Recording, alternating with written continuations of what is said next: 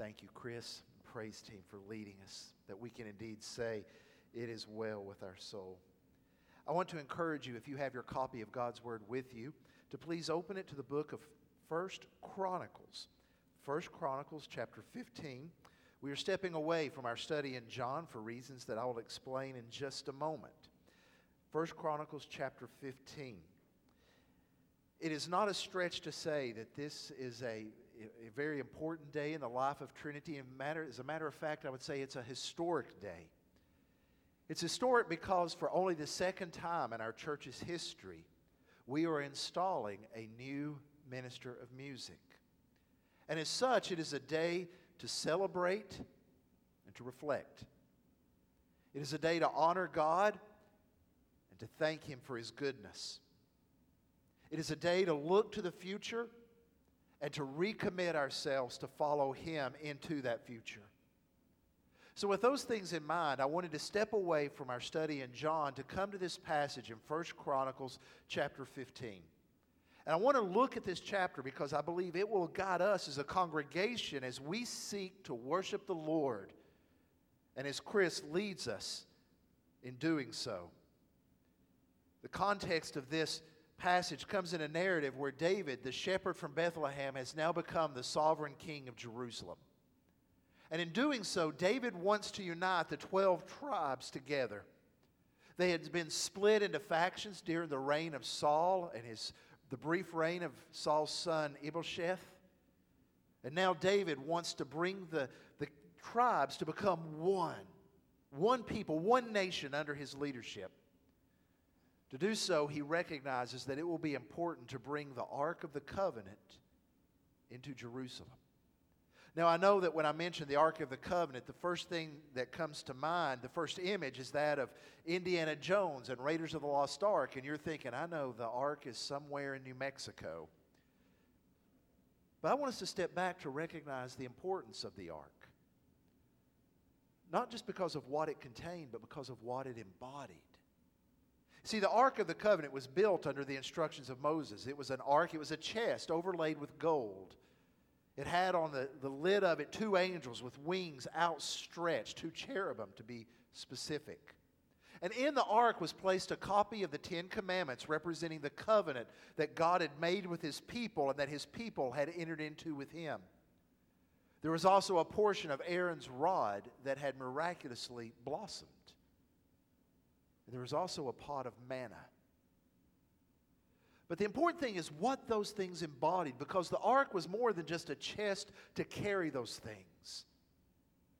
The ark represented the very presence of God with his people. The book of Psalms tells us that God is enthroned upon the cherubim. What is on top of the ark? Cherubim. A reminder that God's very presence was associated with the ark. The ark embodied the promise of God that they are his people, as signified by the Ten Commandments.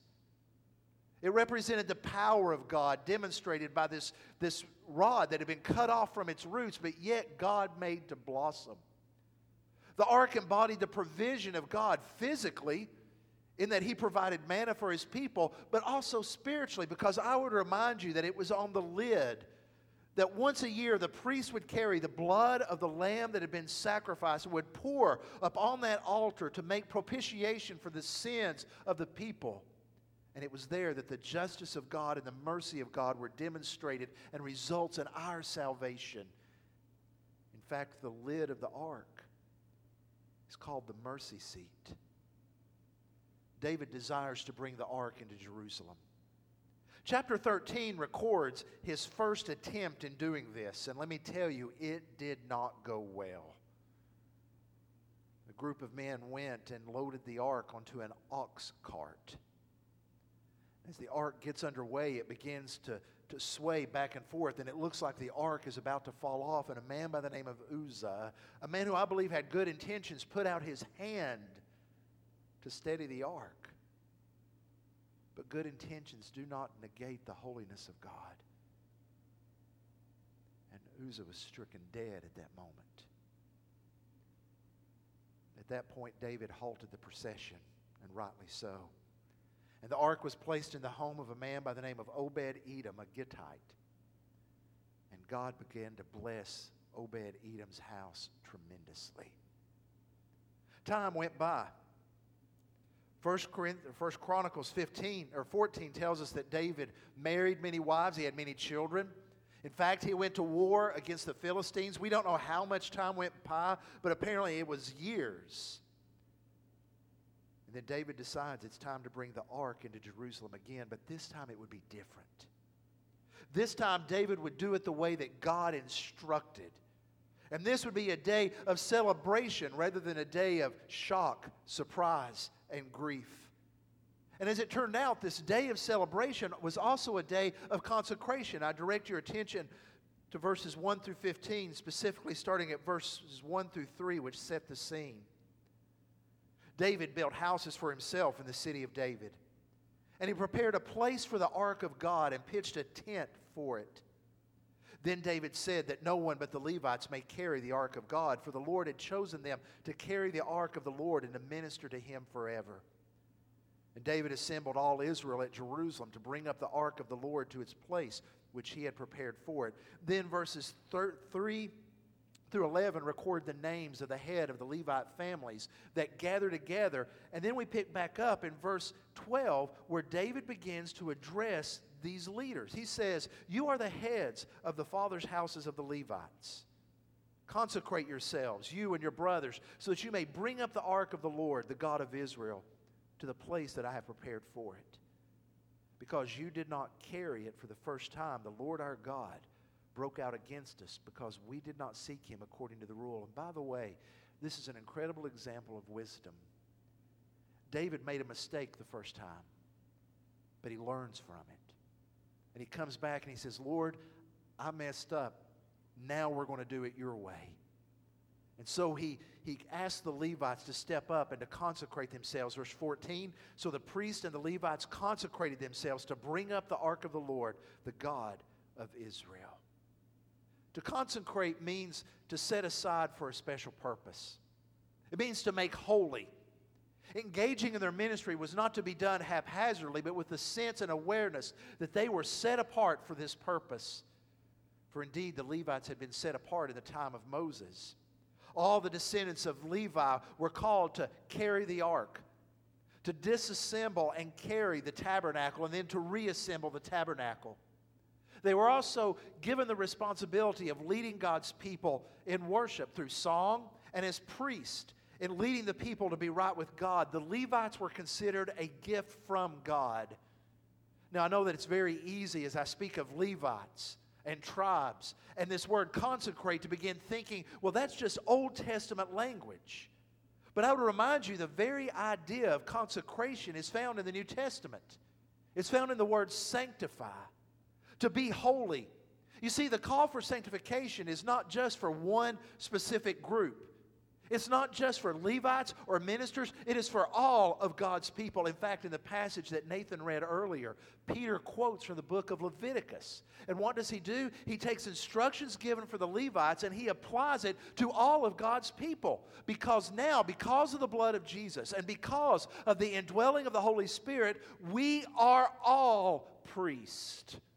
That's what it says in 1 Peter chapter 2 verse 10 that we have become a kingdom of priests unto our God. So the call is for us as priests, all of us, to consecrate ourselves and to be holy because God is. Now the glorious good news is this. God is calling us to be what he has already made us to be. God has made us holy. He has sanctified us and redeemed us. And He is simply calling you and I to live according to what He has already created us to be. Because when a believer begins to live in an unholy way, it's like taking a limousine into the mountains to go mudding. It's not what it was made for. We are made for holiness. And when we live holy lives, we are speaking the language of God. When we live in holiness, we are brought into close relationship with God. We cannot dwell in unholiness and claim to be close to a holy God. A few years ago, I was visiting my parents in Athens, Tennessee, and I went to the library to do some study, the E.G. Fisher Public Library, and there I saw, working behind the desk, my former French teacher from high school. Now, I took two years of French in high school, but don't be impressed. I was not a good student in high school.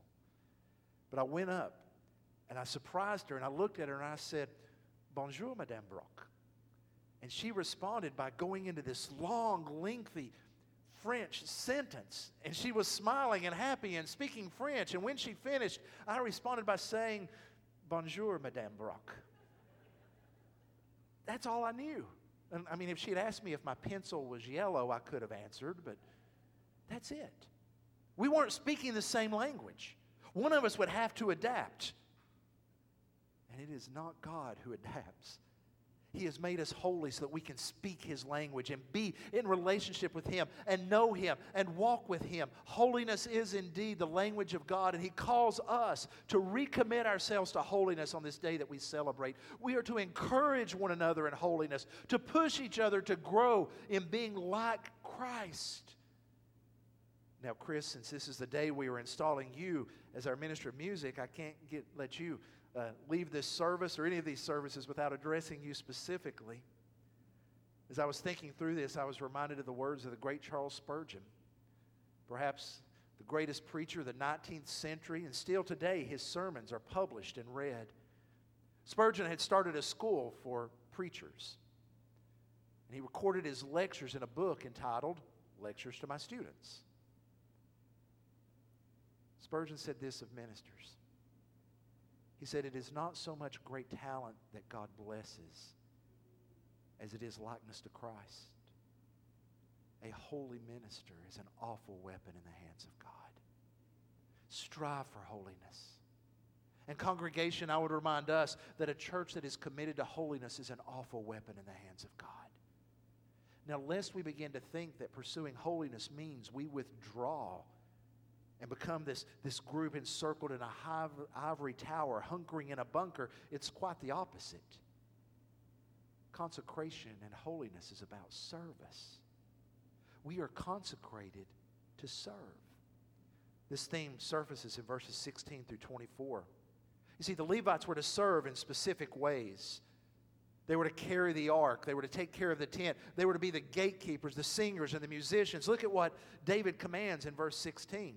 David also commanded the chiefs of the Levites to appoint their brothers as the singers who should play loudly on musical instruments, on harps and lyres and cymbals, to raise sounds of joy. I mentioned I thought of our drummers whenever I heard the command to play loudly on musical instruments. David picks up on this theme again later in verse 28 when he says, All Israel brought up the ark of the covenant of the Lord with shouting to the sound of the horn, trumpets, and cymbals, and made loud music on harps and lyres. Every person was doing their part, fulfilling their calling to serve the Lord. Now, here's the thing though. If you have a group of, of musicians, but there's not one person leading, if there's not the same sheet of music, it quickly disintegrates into chaos.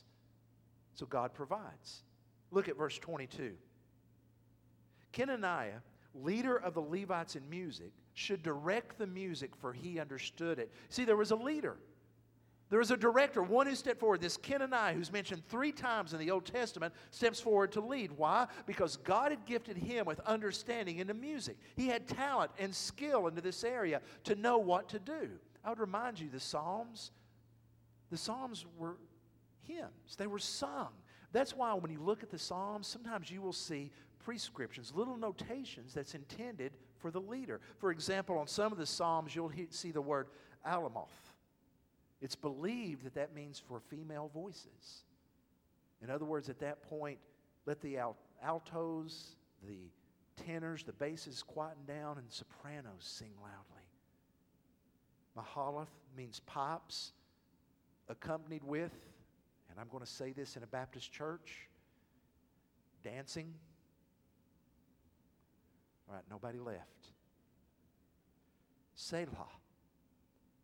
That means to s- slow down, reflect.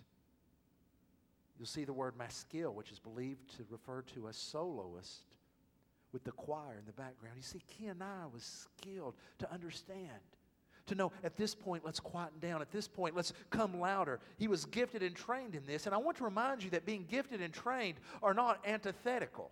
It's like the old question are leaders born or made? And the answer is yes. God gifts us. He gives us gifts and skills, but we are responsible to hone those skills and talents so that we can do and be the very best that we can be. God has given every believer gifts and talents to be used according to Ephesians for the building up of the church. He has given leaders for the building up of the church. To build up the church means to strengthen it, to help it to be strong. So, a strong church is a church where its members are using their gifts for the glory of God and for the sake of strengthening the church. Now, Chris has been called. There is no doubt he is gifted in many ways, and he has worked hard to hone and to utilize those skills for the glory of God. But Chris has also been called into the gospel ministry. He has been ordained as a minister of the gospel. And now, Chris, God has called you to employ those gifts here at Trinity Baptist Church. And God has called us, congregation, to join in Chris in using our gifts for the strengthening of this church and for the building up of the kingdom of God. It's amazing what can happen when every person works doing their job.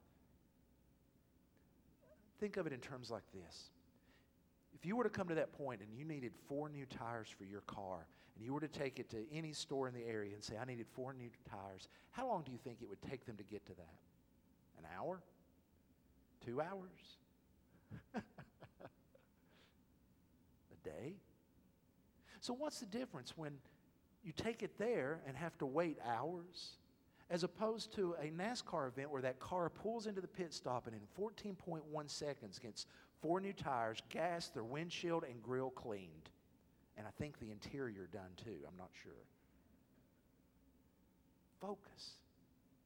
Knowing their task and intensity in doing what they are called to do. That's what happens when all join in, consecrated, seeking to serve God within His kingdom. And this is what will happen. As we commit to holiness, holiness expressed in service, doing our part, you will see that joy will magnify. Verses 25 through 28. This is a scene of joy and celebration.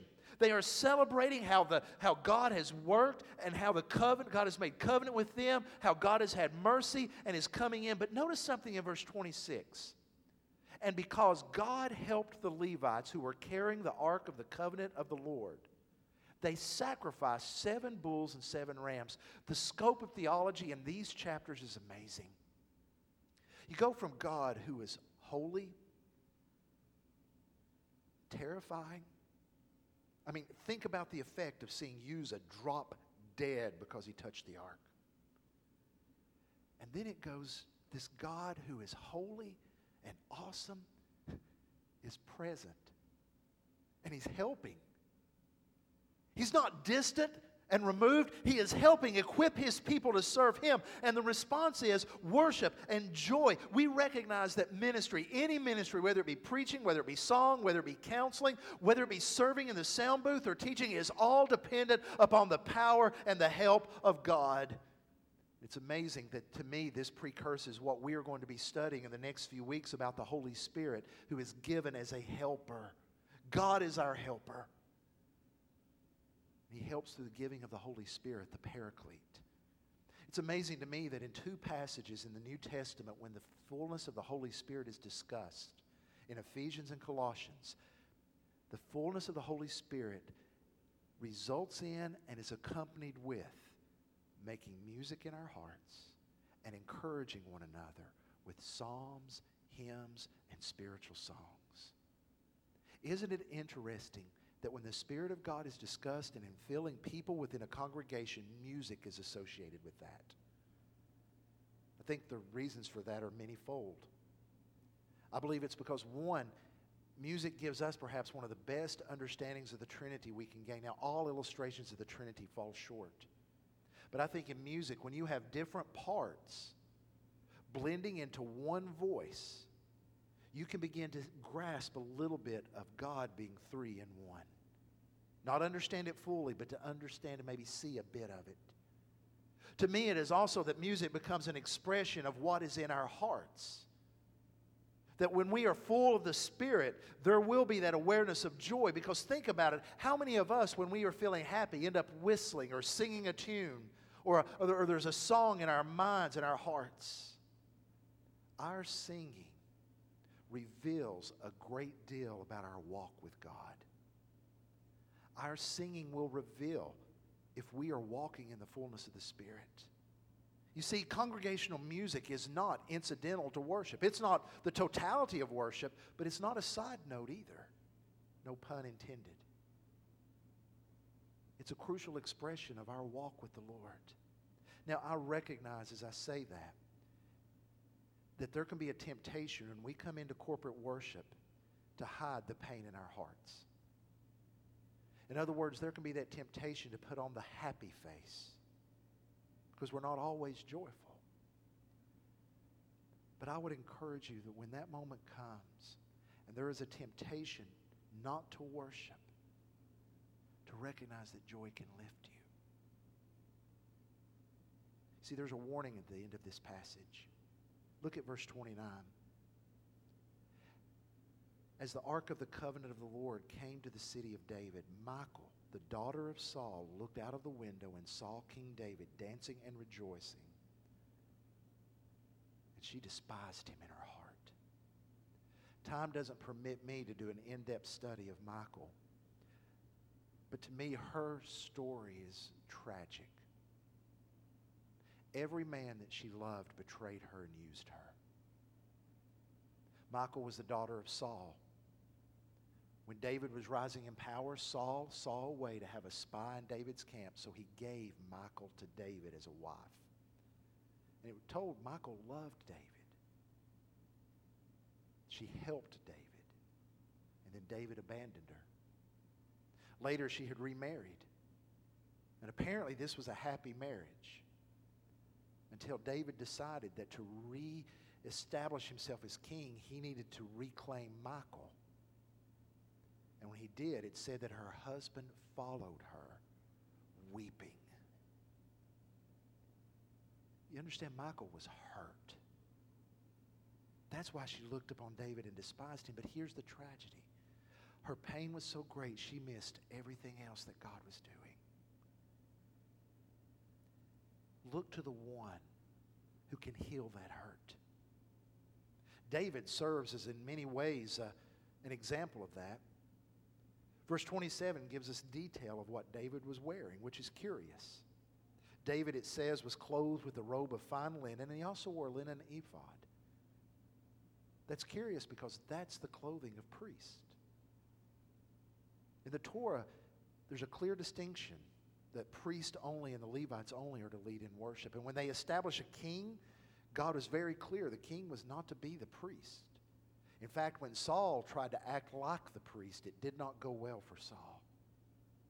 But here's David, apparently with the blessing of God. That's because David is pointing us to the one true king priest. There's one other time in the Old Testament that a king is mentioned as priest, and his name is Melchizedek in the book of Genesis. Both of them point to Jesus, our king and our priest. So the question is as we come and we consecrate ourselves to worship, seeking joy, seeking to serve, will we focus upon Christ, who is our king and priest, leading us in worship? You see, the bottom line is it's not me leading worship, it's not Chris, it's no other person on staff. Actually, it's Christ. And if we will come in focused upon Him, we will see the power of God displayed. The temptation is for us to think only in individual terms. But God has given us a picture in nature of how more can be accomplished when we unite in worship and serving than we go alone. In a few months, when winter weather starts to arrive, we will see geese start to fly south. And you'll notice that the geese will be flying in a V formation. Scientists state that geese, by flying and working together like that, fly 70% further than any goose would fly alone. By working together, more is accomplished. We are the body of Christ. Let's commit to work together, to worship, to serve, and to glorify Him. I want to ask you, if you will, to bow your heads with me now. I want to lead us in a prayer, and after this prayer, Chris is going to lead us again in song. And I ask that this be a time that we recommit ourselves in our worship of the Lord. Recommit ourselves to holy service. Father, thank you for loving us. Thank you for equipping us, for helping us. Now, Father, we ask for your grace and mercy that we would be what you have already made us to be through Jesus. Grant that we will be a holy people dedicated to serving you so that Christ is honored. For it is in his name that we pray. Amen.